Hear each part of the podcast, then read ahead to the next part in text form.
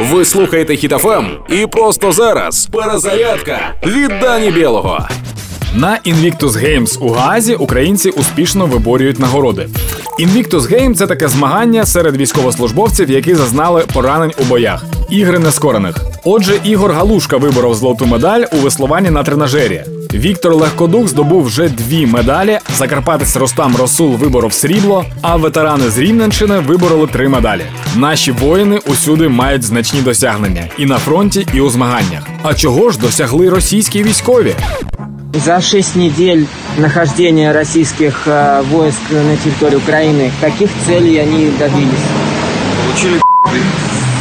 Ну а ще декілька пральних машин, собачу будку і пару спінерів.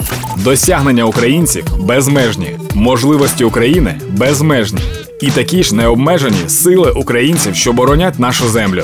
Традиційно підтримуємо наших воїнів та допомагаємо одне одному. Слава Україні! Проект Перезарядка на Хітофем від Дані Білого.